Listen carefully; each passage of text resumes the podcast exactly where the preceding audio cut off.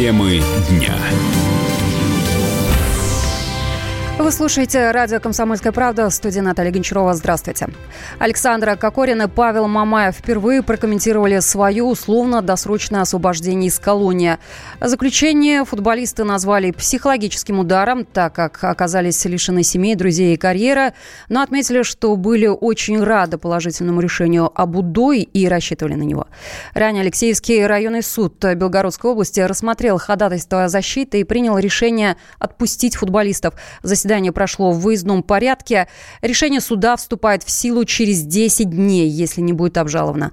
С подробностями корреспондент «Комсомольской правды» Виктор Левшаков самого утра здесь было очень много журналистов, все федеральные каналы приехали на место. Что удивительно, утро в этой колонии Белгородской области началось с песни американского артиста, что очень удивило всех, какая-то романтическая нота была. После этого, в принципе, долго шло заседание, хотя появлялась предварительная информация в социальных сетях, что футболисты отправляются домой. Вместе с этим как раз к нам вышел адвокат футболистов, а также представители прокуратуры и суда, которые сообщили, что принято положительное решение об УДО. Соответственно, футболисты через 10 дней смогут отправиться на свободу, так как данная практика применяется ко всем заключенным в данном регионе. Также можно отметить, что учли то, что прокуратура не настаивала на каком-то более жестком заключении, не настаивала и обвинительная сторона, то есть адвокат ПАКа. Ребята с первого же дня работали в швейном цехе, вели себя хорошо. Что касается эмоций, то они отреагировали как обычные нормальные люди. Конечно, они уже соскучились. По поводу контрактов ребята хотят продолжать свою футбольную жизнь. Однако это вопрос все-таки больше клубом, потому что ситуация все-таки еще сложная. Виктор Левшаков, «Комсомольская правда». Как рассказал журналистам заместитель Алексеевской межрайонной прокуратуры Дмитрий Покалов, обвинение не намерено обжаловать решение суда. По его словам, за время пребывания под стражей спортсмены полностью справились добросовестно относились к труду, посещали мероприятия воспитательного характера, заслужили по два поощрения, участвовали, принимали активное участие в спортивных мероприятиях, даже способствовали приобщению к спорту других осужденных. Поэтому основная цель уголовного наказания – это исправление осужденных была достигнута, в связи с чем судом ходатайство осужденных было удовлетворено. Временем питерский «Зенит» заявил о готовности принять в свои ряды Александра Кокорина и предложить ему вернуться в клуб. Спортсмены легко смогут э, вернуться в большой футбол, считает бывший главный тренер сборной России ЦСКА, замглавы Комитета Госдумы по физической культуре Валерий Газаев логичное решение. Я думаю, что и Кокоев, и Мамаев полностью ощутили на себе систему уголовного наказания. Для них это двойная мотивация для того, чтобы вернуться в большой футбол. Что касается их подготовки, я думаю, что они опытные, достаточно месяц э, хорошей подготовки для того, чтобы вернуться в большой футбол. А так, значит, что? Пожелаем удачи и дальнейшего восстановления. Каждый человек ошибается, и каждый человек имеет полностью право исправить свои ошибки. Я думаю, что для них это возможно возможность существует, и мне кажется, что игроки, они достаточно опытные, мастеровитые, и вполне, я абсолютно уверен, вернутся в большой футбол. Александра Кокорина и Павла Мамаева посадили за драку в центре столицы. В сентябре прошлого года они сбили водителя ведущего Первого канала Виталия Соловчука, а после набросились на главу департамента Минпромторга Дениса Пака и гендиректора НАМИ Сергея Гайсина. Сроки также получили брат Кокорина Кирилла и игрок любительской лиги Александра Протасовицкий. Робот Федор вернулся с Международной космической станции на Землю. Об успешной посадке сразу сообщили в Твиттере, который ведется от имени робота. О том, как прошло приземление и почему Федор больше не полетит в космос, расскажет научный обозреватель «Комсомольской правды» Владимир Логовский.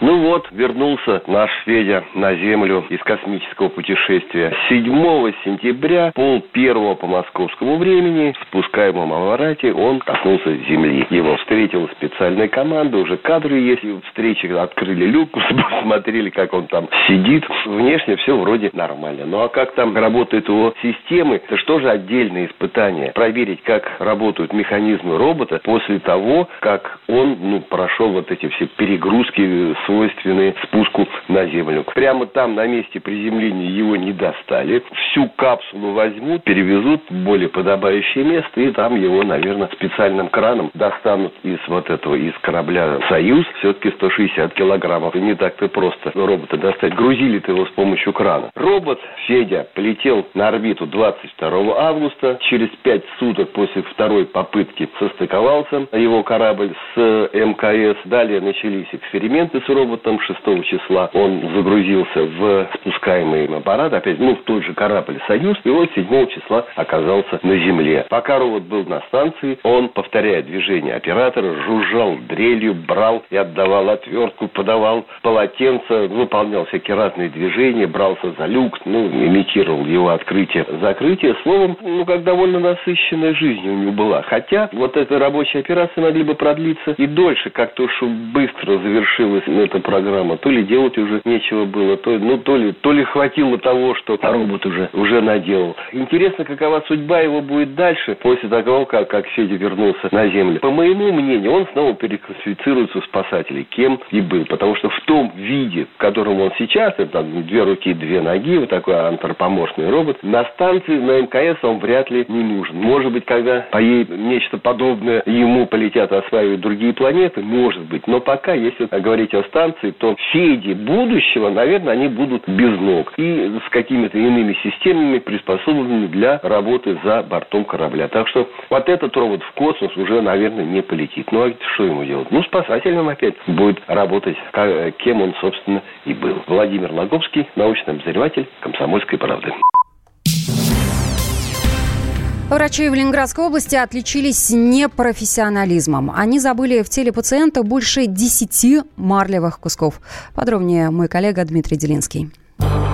Салфетки стоимостью в миллион двести тысяч рублей обнаружены в Ленинградской области. Нашли их в ноге пациента. История эта началась почти семь лет назад. Житель Гатчины Олег Параненков попал в серьезную автокатастрофу. С открытым переломом ноги его доставили в центральную районную больницу города Тосно. Здесь сделали операцию. Вставили в ногу металлический штифт, вокруг которого, собственно, и собрали разбитые кости. Это было в январе 2013 -го. Два года спустя, в марте 2015 Олегу Параненкову стало плохо немножко походил, и самое сразу начинала температура подниматься. За ночь опускалась температура, успокаивалась нога без нагрузки. А чуть-чуть подвигаешься, походишь, даже на машине ездить, не мог педали нажимать. Сразу начиналась температура и воспаление по новой. Отек ноги, нога не сгибалась.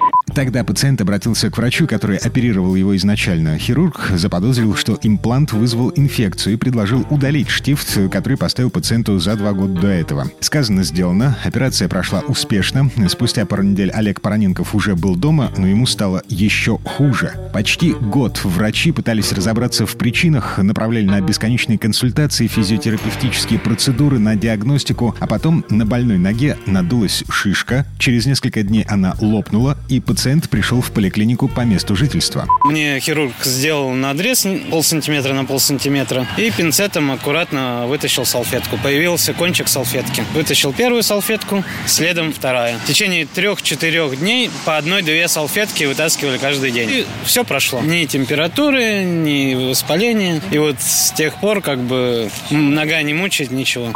В итоге из ноги достали 12 кусков марли. Длина самого большого куска 30 сантиметров.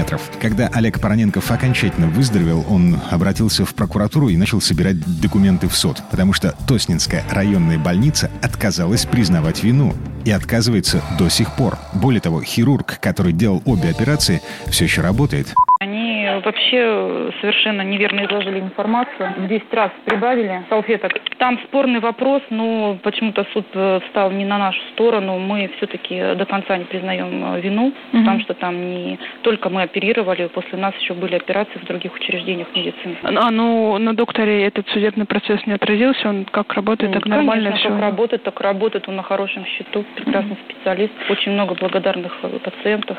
Адвокат Роман Сумароков, который защищал в суде интерес Олега Параненкова утверждает, что всего было три операции. Установка штифта, съем фиксаторов и удаление штифта. И все три операции сделали в Тоснинской райбольнице. Но в какой момент в ноге забыли марлевые салфетки, не смогло установить даже следствие. Уголовное дело закрыли.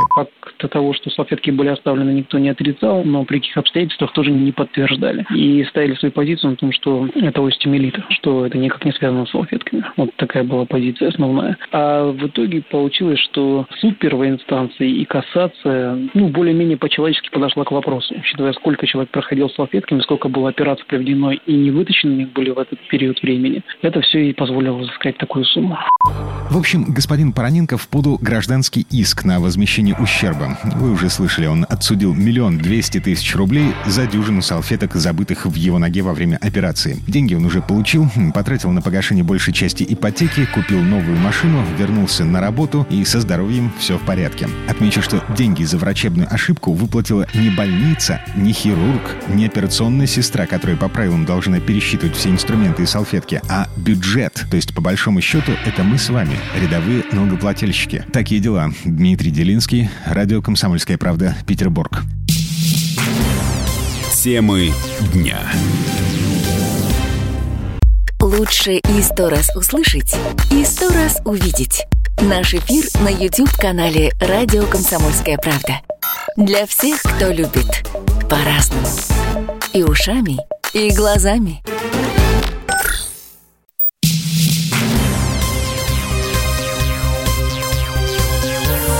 Темы дня. Студия Наталья Гончарова, здравствуйте. Ответные меры России на введенные против нее санкции Евросоюза наносят сильный ущерб Германии. Об этом заявила глава партии «Христианско-демократический союз» федеральной земле Тюрингия Майк Моринг. По его мнению, санкции в отношении Москвы не сильно связ... сказываются на экономике ФРГ, но санкции Москвы против Германии пьют по сельскому хозяйству. Все надежды связаны с ожиданием двустороннего сближения на основе Минских соглашений, заключил Моринг. Он также добавил, что самое важное – поддерживать диалог с Россией, ведь многие люди в Германии этого хотят. Старший научный сотрудник Института мировой экономики Владимир Оленченко считает, что Моринг сильно преувеличивает. Дело в том, что когда говорят, э, в принципе, о ущербе или о выгоде, то многие склонны рассматривать так в отношении всей Германии. Но это же распределяется неравномерно. То есть есть земли Германии, где это ощущается, а есть, где не чувствуется. Поэтому мы можем слышать разные точки зрения. Ну, Тюринги не единственная земля Германии, которая испытывает, скажем, неудобства от санкций. Но вопрос заключается в том, чтобы это приняло характер общегерманский. И в этой связи федеральное правительство Германии полагает возможным рассмотреть вопрос отказа от санкций. Тогда, естественно, не будет возникать ощущение или впечатление какого-то популизма или показухи. Отношения России и западных стран ухудшились в 2014 году. Запад обвинил Москву в вмешательстве во внутренние дела другой страны и наложил на Россию санкции. Россия приняла ответные меры, взяла курс на импортозамещение. В Кремле неоднократно заявляли, что не выступает стороной конфликта на Украине субъектом Минских соглашений по регулированию. Теннисист Даниил Медведев в финале US Open сыграет с Рафаэлем Надалем. Испанец стал вторым финалистом открытого чемпионата США. Он обыграл итальянца Матео Беретини, а чуть ранее россиянин выиграл у болгарского теннисиста Григория Димитрова. Для 23-летнего Медведева это первый финал на турнирах «Большого шлема» и первый для всего российского мужского тенниса за последние 14 лет. В 2005 году Марат Сафин на Australian Open обыграл Лейтона Хьюита, после чего таких побед не было. Медведев и Надаль очень сильные игроки. Предсказать результат поединка сложно, отмечает заслуженный тренер России по теннису Владимир Камильзон. Я все время говорю, финал, там могут быть все неожиданности. Конечно, абсолютно два разных бойца. Как обыграть Надаля, вот я, например, не понимаю. Я ночью сегодня смотрел, как он играет. Сначала Медведева, а потом Надаля. И первый сет, который он выиграл, проигрывая 5-2 по тайбрейку, это надо, чтобы в голове у человека отсутствовало абсолютно понятие, что он может проиграть. То есть это уникальнейший человек, Надаль. Его игра всегда победная. А Медведев возник ниоткуда, будем так говорить, на таком огромном уровне. Этот человек в ближайшее время должен стать первой ракетой мира, потому что такого парня с таким неожиданным понятием игровым, теннисным, очень умным, очень расчетливым, на больших скоростях и в таком возрасте, чтобы с таким был разумом человек, не зря он вышел в финал. Игра будет очень интересной. Медведев и Надаль – это абсолютно два разных игрока, два разных типажа. Матч между Медведевым и Надалем состоится в воскресенье. Призовой фонд US Open – 57 миллионов долларов. Лето остается всю следующую неделю. В центральной части России будет хорошая погода. Об этом радио «Комсомольская правда» рассказала ведущий специалист Центра погоды ФОБОС Евгений Тишковец. В и воскресенье бабье лето в центральной России продолжится, и благодаря области повышенного атмосферного давления жители столичного региона и среднерусской равнины ждут по-летнему теплые и относительно погожие деньки. В ночные часы воздух будет остывать до плюс 7, э, плюс 12 градусов, ну и днем можно рассчитывать на плюс 19-24, а это соответствует климатической норме июля месяца. И нужно отметить, что такие же прогнозы примерно ждут нас и на следующей неделе, по крайней мере с понедельника до пятницы. Характер метеорологических условий будет определяться западной периферии обширного антициклона, который будет хозяйничать на просторах европейской территории России. Поэтому в основном солнечно, осадки маловероятны и температура лишь немного понизится. Ночью это плюс 6-11, в предутренние часы возможны очаги туманов с ухудшением видимости. Ну и днем можно рассчитывать на температуру чуть выше плюс 20 градусов. Так что вторая волна устойчивого бабьего лета, в общем-то, на эту неделю мы гарантируем. Темы дня.